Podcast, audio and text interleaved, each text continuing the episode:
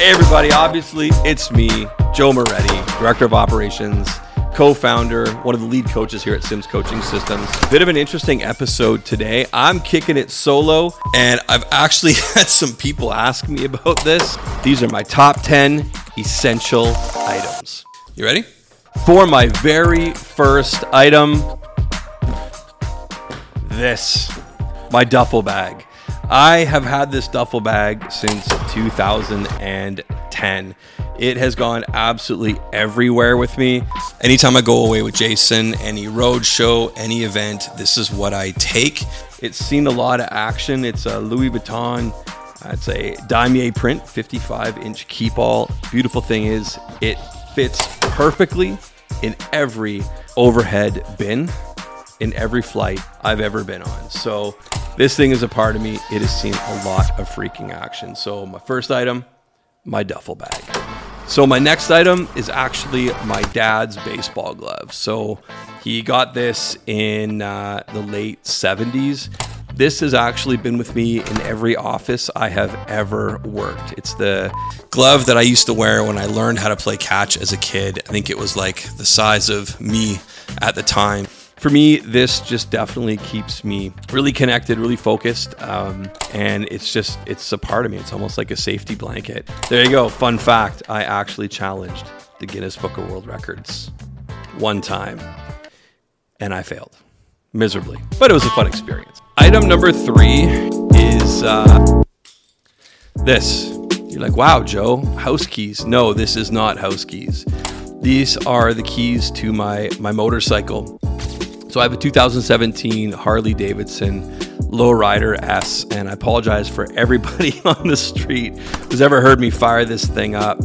When I first started at Sims Coaching Systems, when Jason approached me with the idea, I went so in on the idea that I sold pretty well everything that I owned prepaid all of my bills, my property taxes, my life insurance. I prepaid absolutely everything. And one of the things that went was a 2017 Street Glide Special. It was a brand new motorcycle. It was the first new motorcycle I'd ever purchased. And I sold it for about what I paid for it. So I didn't take a bath on it or anything, but at the same time, sold it to prepay for a lot of stuff because I thought, you know, I'm going all in on this opportunity. I found somebody whose values aligned with mine, and I went all in and never looked back. And went a few years without a motorcycle. And once Sims Coaching Systems really got off the ground, I was able to go buy. It's totally different bike, but this was the bike of my dreams. And yeah, I think we're actually going to cut, and you're going to see a picture of it right now. So, item number four sneakers. For anybody who's had who has spent any amount of time around Jason and I, you know that sneakers are a really, really big uh, part of who we are. I'm in bare feet right now, which is kind of weird because these are the ones I came in on.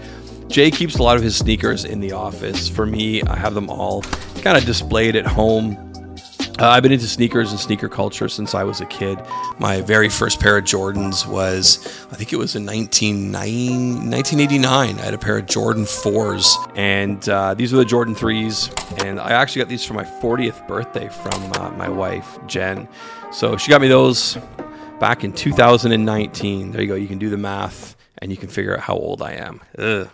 So these are Jordan 4 black cements and just an amazing colorway. And as you can see, a lot of cracks and creases. I wear the ever loving shit out of every single pair of shoes that I have. I figure, you know, I'm not going to have them forever. So enjoy them while you got them. These things, again, I've seen a lot of miles.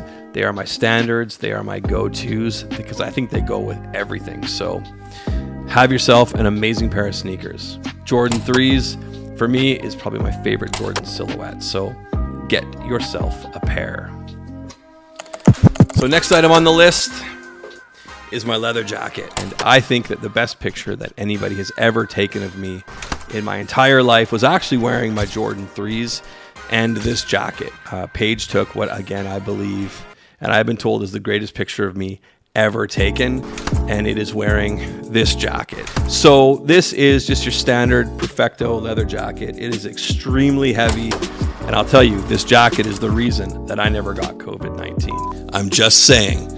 This thing's like a force field, and if you feel it, it weighs like 30 pounds. So I can definitely see why. But Schott Perfecto jackets, well worth the money. If you're ever thinking of a leather jacket, this is the one you need. So next item are baseball cards. I'm a huge, huge baseball fan. Anybody who's ever spent a lot of time with me knows that. Yes, I'm a Yankee fan. So these are two of my favorite baseball cards that I own. Uh, not the most expensive cards that I have, but the cards with the most sentimental value. So the very first time I ever earned more than a thousand dollars on a paycheck was working for the Bank of Nova Scotia. I went out and I bought a 1961 Mickey Mantle Topps card. The card that I always wanted, and the guy wanted $300 for it. So that was at the time the most expensive thing I had ever purchased in my life. And the next card is a 1933 Goudey Frank Crosetti rookie card. So, for anybody knows, I, uh, I have a connection with the Yankees. Great Uncle Frank. Gotta love him. So, Frank Crosetti, utility guy, third base coach all the way through the 60s. Again, my grandfather's cousin. And just a really cool family story. And my wife, Jen, actually went out and bought me that card. And then I had it, I had it graded. So, in a fire, I will not be going back for the kids. I'll be going back for Mickey Mantle and Frank Crosetti. So, my next item, we're getting down to it here, is a new era Yankee hat.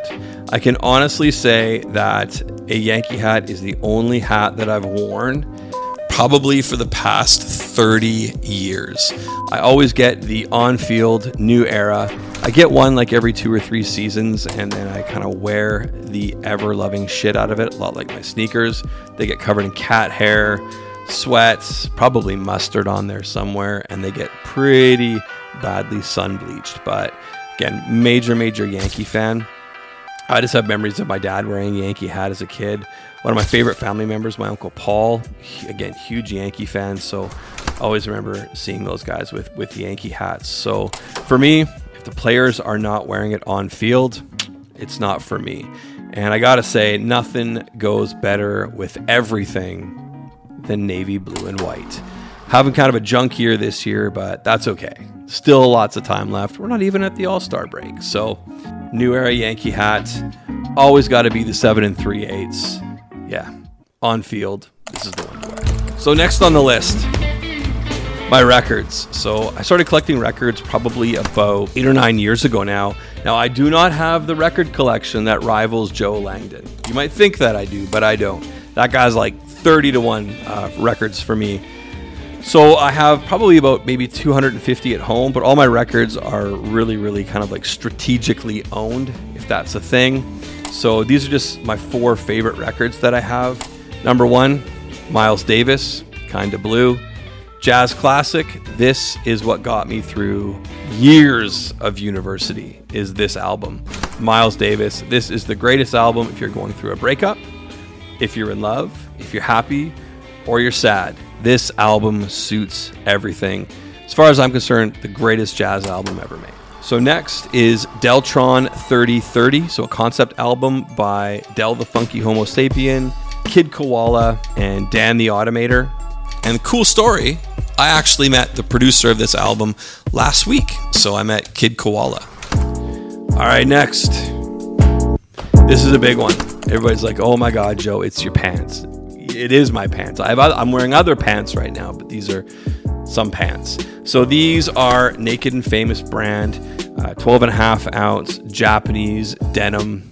These jeans will survive the apocalypse. I promise you, they're extremely thick. The whole point of Japanese denim is you get these absolutely insane fades with time. So I don't know if the camera will pick it up, but you can go like you can see where my phone goes. Yeah, so the whole point is that you beat the hell out of them, and they look they look better every single time. But for every pair of silver or True Religion jeans that Jason Simard buys, I will still have these. You'll never get me off Japanese denim. Never. Last on my list of items is probably the most critical a classic Bic pen. These are the greatest pens ever made. There's no clicking, there's no rubber, there's nothing. It is just simple classic.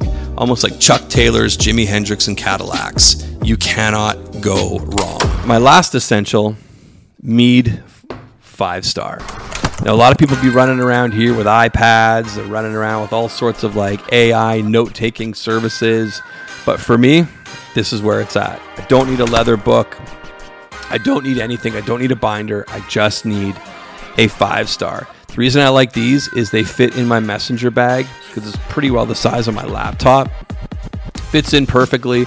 I love that it's durable because I hate when the front cover gets bent. I, I don't know why. It's my OCD kicking in. So for me, I always use a five star. It is the way to go. So you'll always see me with a Bic pen and a five star in my hand at all times. So there it is for all three people that asked for my top 10 essentials. Thank you very much for asking. It was a lot of fun putting this video together. I probably have about 50 essentials, 100 essentials. I got more friggin' uh, accessories than like three G.I. Joes. So for me, really, really important that I have the basics. Thank you for checking this out. And uh, you know what? Again, figure out what your essentials are. And even better, what do your essentials say about you? Hey, food for thought. Thanks for checking this out.